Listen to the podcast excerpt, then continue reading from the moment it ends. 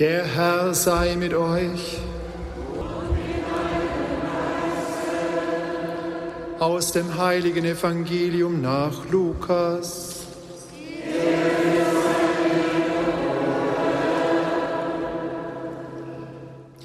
In jener Zeit wurde der Engel Gabriel von Gott in eine Stadt in Galiläa namens Nazareth zu einer Jungfrau gesandt.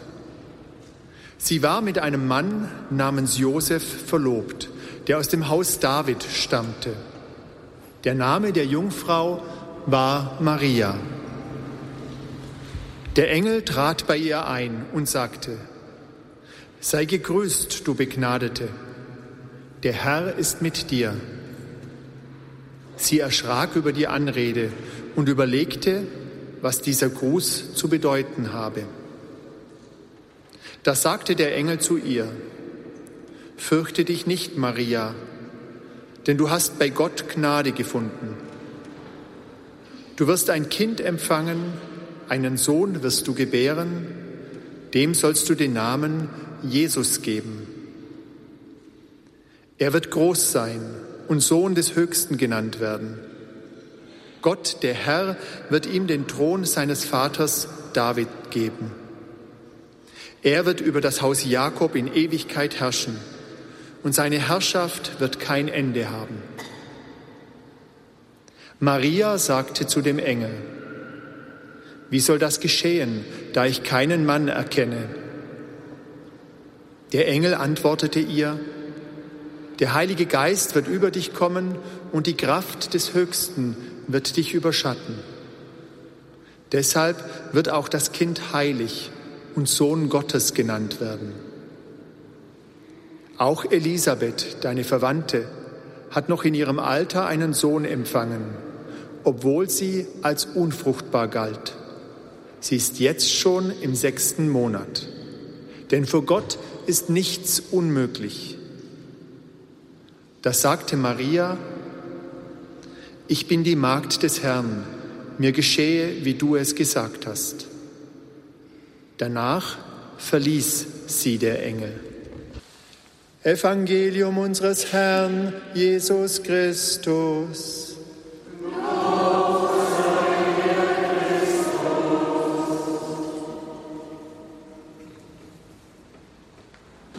Liebe Mitbrüder, liebe Brüder und Schwestern im Herrn, wir sagen manchmal, der fängt ja mit Adam und Eva an, um damit zum Ausdruck zu bringen, da geht es um etwas ganz Grundsätzliches oder es ist etwas sehr, sehr Tiefes, etwas, was von Anfang an beginnt. Und das, die Lesung des heutigen Tages setzt tatsächlich bei Adam und Eva an. Und das wird in Bezug gesehen zum Fest des heutigen Tages, das wir schon am Vorabend feiern, unbefleckte Empfängnis. Denn unsere Stammeltern waren ja auch ohne Sünde von Gott erschaffen worden. Gott drückt sozusagen den Reset-Knopf. Er macht einen Neustart. Maria ist eine neue Schöpfung. Es beginnt etwas ganz Neues. Sie soll die würdige Wohnstatt für, den, für Jesus Christus, unseren Herrn, sein. Also auch hier ein Neubeginn. Im Evangelium des heutigen Tages, die Verkündigung des Engels an Maria, beginnt, so Josef Ratzinger, Papst Benedikt, eigentlich das Neue Testament mit dem Zuruf: Freue dich. So kann man ja ihn auch übersetzen und es ist wahrscheinlich richtiger. Damit beginnt das Evangelium, denn es ist ja Frohbotschaft. Und auch, das übersehen wir oft, die persönliche Berufung der Gottesmutter Maria. Ihr geistlicher Weg. Sie sagt Ja zu dem, was der Herr von ihr bittet. Und dann der Geburtstag des Radios vor zweiundzwanzig Jahren unter wirklich teilweise dramatischen Umständen. Ich war da an der Autobahn unterwegs, ständig kamen Anrufe, damals hat es auch schon Handys gegeben, die waren natürlich ein bisschen anders als die heutigen. Als das Radio auf Sendung gegangen ist, es war sehr umkämpft. Und als ich jetzt erst in der Stille ein bisschen war, im November war ich einige Tage nicht auf Sendung und da ist in mir eine innere Gewissheit aufgestiegen, das ist erst der Anfang. Es geht erst los mit dem Radio. Das ist kein Understatement, ich meine das ganz ernst. Und Sie haben es ja vielleicht mitbekommen, in zwei Jahren wird auf E U-Ebene das Gesetz, dass nur noch digitalradiofähige Radios im Autoradio eingebaut werden dürfen. Das bringt den Durchbruch. Und es werden auch weitere Sendetürme aufgestellt, sodass der Rest des Landes, zwei Drittel ungefähr, sind in-house erreichbar, mit dem Digitalradio versorgt werden, mit dem Signal. Das heißt, es geht wirklich erst richtig los. Und natürlich sind jetzt in diesen Tagen, wenn jetzt schon viermal geht es um den Anfang, auch meine Gedanken zurückgegangen zu dem, wie war denn das eigentlich, als bei dir alles so begonnen hat? Im August neunzehnhundertachtzig hatte ich ein wirklich sehr starkes Berufungserlebnis, aber ich habe es dann wie der Prophet Jonah gemacht. Ich bin geflohen, ich wollte nicht. Gott sollte meine Pläne nicht stören. Das waren noch die letzten Tage bei der Bundeswehr, bei der Luftwaffe in Lager Lechfeld. Und dann habe ich mich in Augsburg immatrikuliert, eingeschrieben für Wirtschafts- und Sozialwissenschaften. Es war dann allerdings so evident, dass der Herr mich in seinem Dienst haben wollte, dass ich dann das Ruder herumwarf und im Sommersemester einundachtzig in Augsburg im Priesterseminar mit dem Studium der Theologie und Philosophie begonnen habe. Und dann weiß ich noch, wie ich nur wenige Monate später, nachdem ich Griechisch gelernt hatte, zum ersten Mal eine exegetische Arbeit zu verfassen hatte. Lukas fünfzehn, elf bis zweiunddreißig, der verlorene Sohn. Und ich kann Ihnen sagen, ich hatte die wertvolle Perle entdeckt. Texte, die sich mir in ihrer Tiefe, in ihrer Schönheit bisher nicht erschlossen hatten, die wurden mir klar. Ich begann irgendwie ein Perlenhändler gleichsam zu werden. Einer, der in der Lage war, den Wert der Perle einzuschätzen. Ich möchte nur einen ganz kurzen Auszug von dem, was mir damals aufgegangen ist, Ihnen sagen. Der Vater sagt, als der Sohn zurückkehrt, zieht ihm Schuhe an die Füße. Schuhe sind Kennzeichen des freien Mannes. Der Sklave geht barfuß.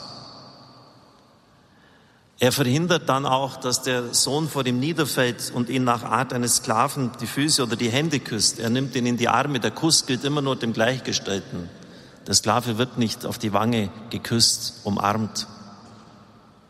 Im Orient hat man jemand, wenn man ihn ehren wollte, keinen Orden gegeben. Das hat es damals nicht gegeben, war nicht bekannt, sondern ein schönes Gewand. Schnell holt das Festgewand.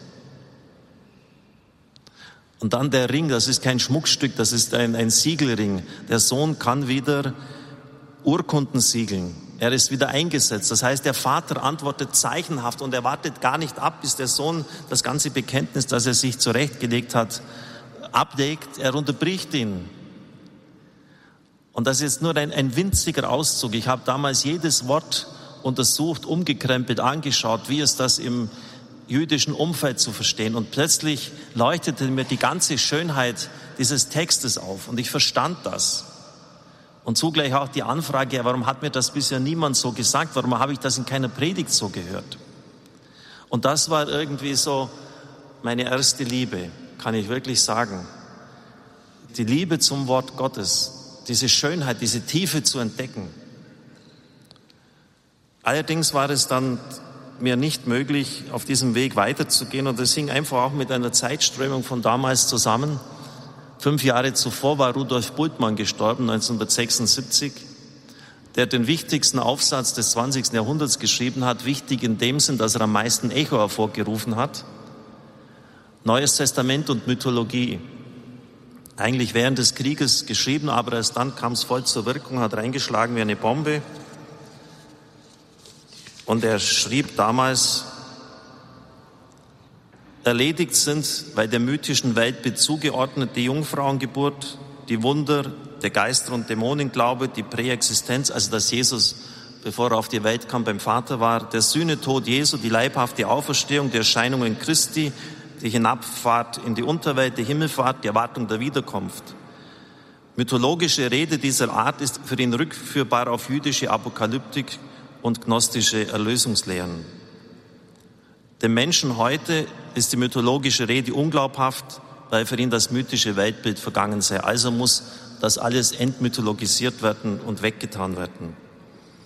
Man kann nicht elektrisches Licht und Radioapparate benutzen, in Krankheitsfällen moderne medizinische und klinische Mittel in Anspruch nehmen und gleichzeitig an die Geister- und Wunderwelt des Neuen Testaments glauben. So seine Aussage. Und das hat natürlich gigantische Wirkung gehabt damals.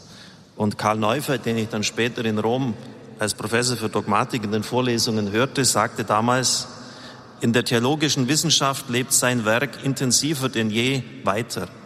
Seine Beiträge stecken als meist unsichtbare Fragmente im Gros jener Arbeit, die heutzutage neutestamentliche Theologie bestimmen. Und es war natürlich klar, dass das nicht mein Weg sein könnte. Ich werde das jetzt nicht näher ausführen. Und da hatte ich auch riesige Fügungen. Wissen Sie, was passiert ist? Im Alter von sechzehn Jahren hatte ich beim Speicher von meinem Großonkel das Leben der Heiligen gelesen. Jeden Tag eine Geschichte, so ein dicker Wälzer. Und da kommen ja ständig Wunder vor, außerordentliche Dinge, wie in der Apostelgeschichte. Und das hat mich in gewisser Weise immunisiert gegen das Ganze, was ich dort so dann später gehört habe. Viele Jahre später ist mir dann, nachdem das ein bisschen verschüttet gegangen ist, die Liebe zum Wort Gottes wiedergeschenkt worden. Die Liebe zum Wort Gottes ist mir wiedergeschenkt worden.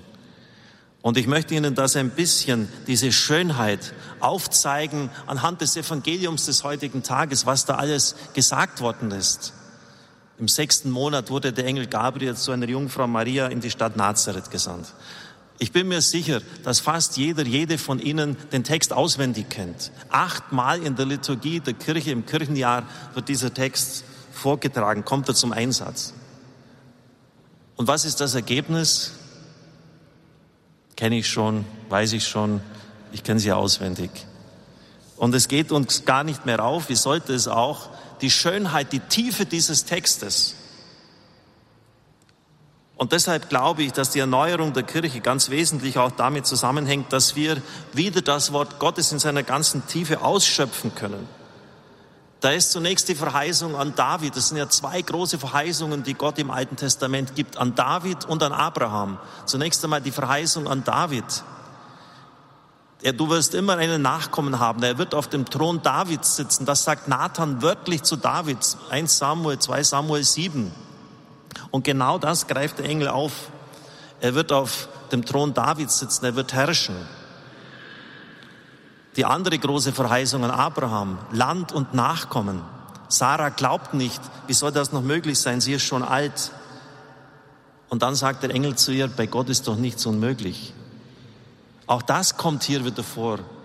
Wie soll das geschehen, da ich keinen Mann erkenne? Bei Gott ist nichts unmöglich. Das heißt, diese zwei großen Verheißungslinien, die sind direkt zitiert aufgenommen worden, die fließen ein. Und dann gibt es diese Texte bei Zephania, Sacharia. Fürchte dich nicht, freue dich, der Herr ist in deiner Mitte. All das taucht ja auch bei den Worten des Engels an Maria auf. Freue dich, so kann man ja dieses griechische Wort Chaire auch übersetzen. Wahrscheinlich vielleicht sogar mit mehr Berechtigung als nur ein einfacher Gruß. Fürchte dich nicht, der Herr ist in deiner Mitte, er ist in deinem Schoß. Also diese endzeitliche Freude dieser großen Propheten. Dann Jesaja sieben. Seht, die Jungfrau wird ein Kind empfangen, sie wird ihm den Namen Immanuel geben. Wortwörtlich vom Engel zitiert, Jesaja sieben, vierzehn. Jesaja neun, ein Kind ist uns geboren, ein Sohn ist uns geschenkt. Du wirst ein Kind bekommen, einen Sohn wirst du gebären. Wortwörtlich Jesaja neun, sechs. Jesaja elf, ein Spross, da sind sich heute die Bibelgelehrten auch ziemlich einig, im hebräischen Nezer, das steckt in dem Wort Nazareth. Ein Wurzeltrieb bringt Frucht. Hier haben wir ja diese Wurzel Jesse, wunderschön dargestellt bei euch in der Kirche.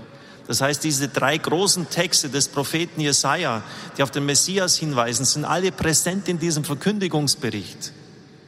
Jesaja sieben, vierzehn, Jesaja neun, sechs, Jesaja elf, eins. Die Daniel-Apokalypse. Seine Herrschaft wird kein Ende haben. Daniel sieben wird auch zitiert, wenn der Menschensohn auf den Wolken des Himmels wiederkommt. Fließt ein in diesen Text. Und dann, wenn man es wörtlich übersetzt, und ich glaube, dass das die richtige Übersetzung ist vom griechischen Text her, müsste man eigentlich statt sagen, bei Gott ist nichts unmöglich, bei Gott ist kein Wort kraftlos, adynatos, kein Wort kraftlos. Das heißt, seine Verheißungen erfüllen sich. Eine Theologie des Wortes ruht hier auf. In Hebräer vier zwölf heißt es, das Wort Gottes ist lebendig, es ist nicht tot, es ist kein toter Buchstabe, es ist lebendig wie Gott selbst. Das Wort des Lebens hat das Erste zu sagen. Das Wort Gottes ist energes, griechisch, kraftvoll. Das Wort Gottes ist scharf, schärfer als jedes zweischneidige Schwert. Und wenn es scharf ist, wenn es lebendig ist und kraftvoll geführt wird, dann ist es auch durchdringend. Und wieder der griechische Text, kritikos, unterscheidend. Das heißt, wir müssen diese Kraft des Wortes Gottes irgendwie wiedergewinnen, erkennen, was uns damit eigentlich gegeben ist. Und das ist auch hier bei diesem Wort der Gottesmutter enthalten. Und dann natürlich, mir geschehe, wie du es gesagt hast. Liebe Brüder und Schwestern im Herrn, das ganze Alte Testament, die entscheidenden Texte, die auf den Messias hinweisen, sind alle im Verkündigungsbericht eingeflossen. Es ist total aus den Fäden des alten Bundes gewoben. Ein Meisterwerk. Und wenn Sie einmal nachlesen, haben Sie erst jetzt wieder gehört, Jesaja sechs, wie der Prophet berufen wird. Ich bin ein Mann mit unreinen Lippen. Herr, du kannst mich doch nicht berufen. Ich bin unrein. Oder Jeremia, ich bin noch zu jung. Oder bei Mose, such dir einen anderen. Ich kann nicht reden. Immer wieder wimmelt er Gott ab und will nichts von seinem Auftrag wissen. Und bei Maria ist das ganz anders. Die Verkündigung, so schreibt Heinrich Spemann, ist der einzige Dialog einer vollkommenen Konsonanz von offenbarendem Gott und gläubigen Menschen. Ohne irgendein vorgängiges Ringen des göttlichen Lichtes, mit der Verdunklung eines Herzens, mit Zweifel, Trauer oder Missverstehen. Theologisch gesehen ist die Verkündigung die österlichste aller Geschichten. Kein Einwand, sie fragt nach, aber nicht wie bei den anderen, das geht gar nicht, schaffe ich nicht, bin noch zu jung, kann nicht richtig reden. Der Neutestamentler Klaus Berger sagt in seinem Bestseller Jesus, im Unterschied zu heidischen Ehebruchsmärchen von Göttern und menschlichen Frauen, die oft komische und sarkastische Züge haben, schildert Lukas das Geschehen so überaus behutsam, so deutlich im Licht der Schrift und in der Sprache der Engelerscheinungen seit jeher, dass die Anmut dieser Szene die ganze Kunstgeschichte geprägt hat. Wir können den Bericht kaum hören, ohne an eine der großen Szenen der Kunstgeschichte zu denken. Es geht hier um die größtmögliche Berührung eines Menschen, Mariens, mit dem Geheimnis Gottes. So hat man diesen Text immer gelesen. Darum setzt er auch so viele und tiefe Gefühle frei. Alle Weihnachtsfreude ist in dieser überwältigenden, schier unfasslichen Erfahrung Mariens begründet. Oder im Anklang an das Tedeum formuliert, Gott hat es nicht verschmäht, in diesem palästinensischen Mädchen als seinem neuen Tempel zu wohnen. Als seinem neuen Tempel zu wohnen. Das ist übrigens im Text auch enthalten, denn das Wort überschatten meint die Wolke, die im Alten Testament immer an entscheidenden Stellen aufgetreten ist. Deshalb ist Maria der Tempel des Heiligen Geistes. Und wenn Sie wollen, auch der Anklang an die Dreifaltigkeit, Heiliger Geist, der Heilige Geist wird über dich kommen, die Kraft des Höchsten, des Vaters, und du wirst die Mutter des Sohnes heißen. Es gibt so gut wie nichts, was in diesem Text nicht enthalten ist. Und Sie verstehen, warum ich jetzt sage, dass wir wieder zur Tiefe dieser Texte zurückkehren müssen. Auch im Hinblick auf das Gespräch mit unseren evangelischen Geschwistern. Ein wunderbarer Anfang. Und der Anfang geht mit. Liebe Brüder und Schwestern im Herrn, wenn das kein Zuspruch ist, freue dich, fürchte dich nicht. Der Engel, der Maria beim Namen ruft. Der Herr ist mit dir. In jeder Liturgie der Kirche eröffnet der Priester den Gottesdienst so, der Herr ist mit dir. Und dann natürlich diese unvorstellbare Weite, die Botschaft, die allen Menschen aller Zeiten gilt. Das ist der Zuspruch. Es kommt aber auch der Anspruch. Und Sie wissen alle, was dieser Anspruch für Maria bedeutet hat, das Kind in einem ärmlichen Stall zur Welt zu bringen, in ein Land fliehen zu müssen, wo sie wussten, dass sie nicht gern gesehen sind, unter ärmlichsten Voraussetzungen eine Existenz in Ägypten aufbauen, dann wieder die Rückkehr, dort wieder nochmals neu beginnen. Liebe Brüder und Schwestern im Herrn, das Evangelium ist immer Zuspruch, aber es ist immer auch Anspruch. Und Sie können, wenn Sie wollen, darauf jede Predigt abklopfen, ob sie das erfüllt. Ob sie Zuspruch ist, aber auch Anspruch. Und oft wird Letzteres weggelassen und dadurch wird das Evangelium schal. Liebe Brüder und Schwestern im Herrn, wir dürfen es nicht nur bei dem Zuspruch belassen. Viele von Ihnen waren vielleicht schon einmal im Heiligen Land und Sie kennen das Tote Meer. Was ist dort passiert? Der Jordan fließt in das Tote Meer hinein, es hat aber keinen Abfluss mehr. Die Folge, das ganze Land ist salzig. Tot. Da wächst nichts mehr. Da können Sie sogar schwimmen in diesem Wasser, so hoch ist der Salzgehalt. Und genau das tun viele von uns. Wir nehmen nur. Wir nehmen nur. Und dann wundern wir uns, dass wir tot sind. Wir geben nichts. Das Leben ist immer ein Zweitakter, einatmen und ausatmen, nehmen und geben, aber nicht immer nur nehmen. Und das macht unsere Gesellschaft auch krank. Jedem das Seine, mir das meiste, Brot für die Welt, Fleisch für mich, unterm Strich zähle ich. Diese ganzen Spontisprüche, soll ich noch ein paar Dutzend aufzählen. Das Leben ist nehmen und geben, nicht nur nehmen. Und wenn Sie das nicht tun, dann sind Sie ein totes Meer, wenn Sie nur nehmen. Und der Herr will ausdrücklich im Evangelium, dass wir auch geben und dass wir uns zurüsten lassen für dieses Geben. Sie kennen das, die Bildrede vom Weinstock. Und Christus sagt, der Vater wird dadurch verherrlicht, dass er reiche Frucht bringt. Es geht um die Verherrlichung des Vaters durch Frucht bringen. Und das geschieht dadurch, dass Wassertriebe, das hölzernes Gestänge, was auch immer an diesem Weinstock ist, weggeschnitten wird. Und das tut richtig weh. Aber nur so können wir Frucht bringen, wenn wir das erlauben, dass der Herr an uns all diese Triebe, die unfruchtbar sind, wegschneidet, damit wir fruchtbar sind. Oder denken Sie an das Weizenkorn. Wenn es nicht in die Erde fällt und stirbt, bringt es keine Frucht. Es muss sterben. Aus dem sterbenden Leib wächst die Frucht. Und zwar dreißigfach, sechzigfach und hundertfach. Und merken Sie, es geht wieder um die Frucht. Um das Fruchtbringen. Und wenn es keine Frucht bringt, bleibt es allein und verzehrt den ganzen Energie- und Lebensvorrat nur für sich. Und dann wundern wir uns, dass so ein Leben nicht geglückt ist und keine Farbe, keine Weite, keine Fülle, keine Freude, keine Ausstrahlung hat. Oder ein letztes Beispiel in der Bibel. Sie kennen die Geschichte mit den Talenten. Talente sind eine Gewichtseinheit. zweiundvierzig Kilo, können Sie in jeder Bibel nachlesen. Meistens wurde das gewogen, wurde Talent hergenommen für Gold oder Silber. Und wenn Sie jetzt da die Talente dann hernehmen vom Evangelium, was da Leuten gegeben worden ist, dann ist das viel Geld. Und der Herr ist keineswegs zufrieden, wenn das vergraben wird. Er hat es ja nicht einmal auf die Bank getan, um Zinsen zu bringen und gibt es dem Herrn wieder zurück. Und der Herr sagt zu ihm, du fauler, du schlechter Knecht, du hättest mit dem wirtschaften sollen. Du hättest da wirklich etwas Positives bewirken sollen. Liebe Brüder und Schwestern im Herrn, und so möchte ich Sie einfach am heutigen Tag aus ganzem Herzen bitten, lassen Sie das auch ein Anfang sein heute. Überlegen Sie das. Wie schaut es in meinem Leben aus?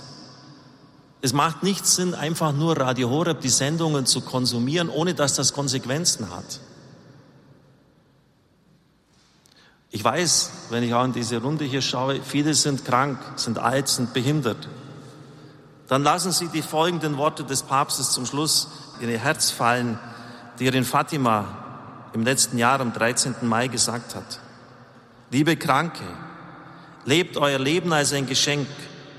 Und sagt der Jungfrau Maria wie die Hirtenkinder, dass ihr von ganzem Herzen Gott anbetet. Haltet euch nicht nur für Empfänger einer wohltätigen Solidarität, sondern fühlt euch als vollberechtigte Teilnehmer am Leben und an der Mission der Kirche. Eure stille Gegenwart ist beredter als viele Worte. Euer Gebet das tägliche Opfer eurer Leiden in Gemeinschaft mit jenen des gekreuzigten Jesus für das Heil der Welt, das geduldige und sogar frohe Annehmen eurer Situation ist eine geistliche Ressource, ein Kapital für jede christliche Gemeinschaft. Schämt euch nicht, ein wertvoller Teil der Kirche zu sein. Mit Blick auf den gekreuzigten Christus ist kein Leid, kein Schmerz mehr sinnlos. Und dann ist halt das ihr Beitrag. Es gibt ja prinzipiell drei Dinge, die sie tun können, einsetzen können. Zeit, Talent und Geld natürlich.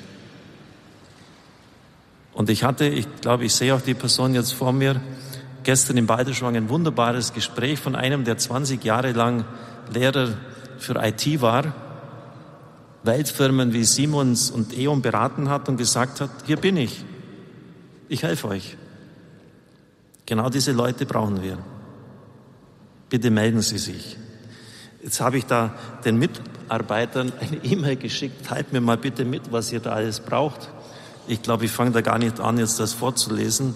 Beim Hörerservice, beim C D-Dienst, bei den Fahrten der Pfarrei der Woche, bei Team Deutschland. Es gibt so unglaublich viele Möglichkeiten, wo sie sich einbringen können.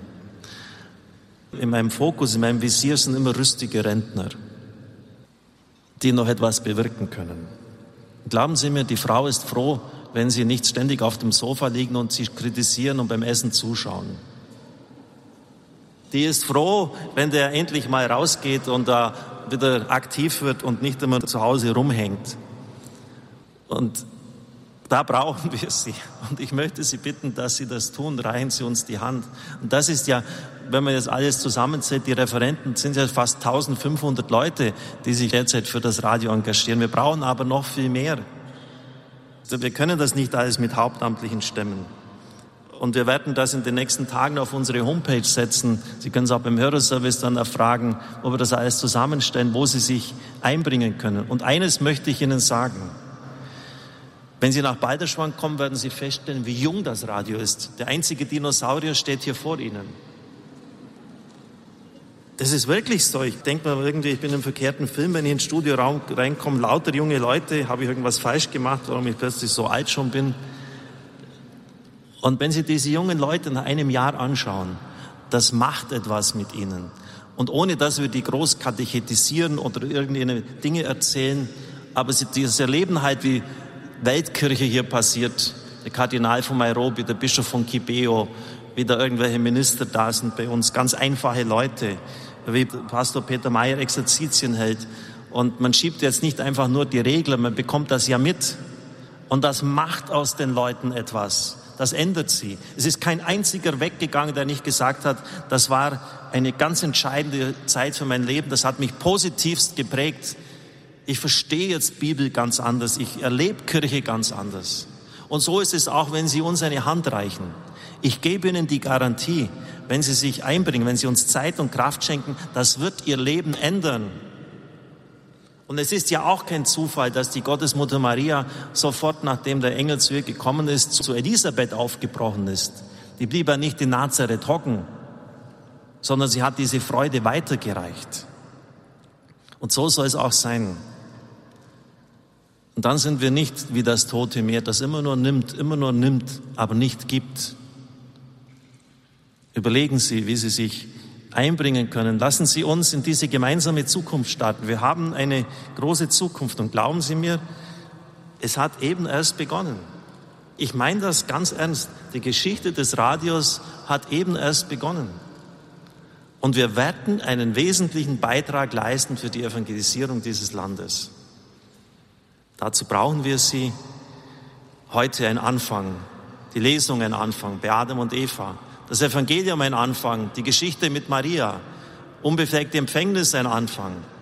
Wir denken an zweiundzwanzig Jahre Radio, wie es damals war. Mein Leben, wie damals die Geschichte mit dem Wort Gottes begonnen hat. Lassen Sie den heutigen Tag ein Anfang sein, eines Weges mit Gott. Und danke für all jene, die jetzt schon den Weg mit uns gegangen sind. Vergelt's Gott. Amen.